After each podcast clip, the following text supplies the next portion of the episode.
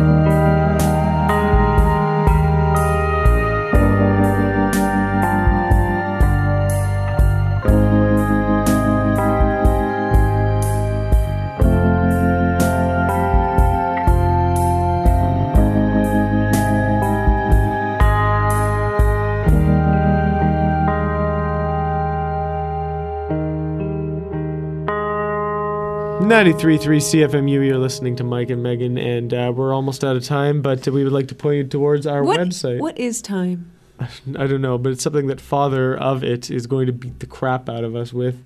Whatever. Yeah. Whatever, Father Time. Anyway, we heard the Delgados in that last track. All you need is hate. We also heard Spiritualized and Sparklehorse. This is a really uplifting set. I know, and Borrow. Your Gun, King of Nails, and then Barzin. Check us out on The, the, Sparkle web. Horse want to be with. www.myboytheriotgirl.com. Driving. This is the Megan's going to be talking into the cure. Out of this world from Flowers. See you next week.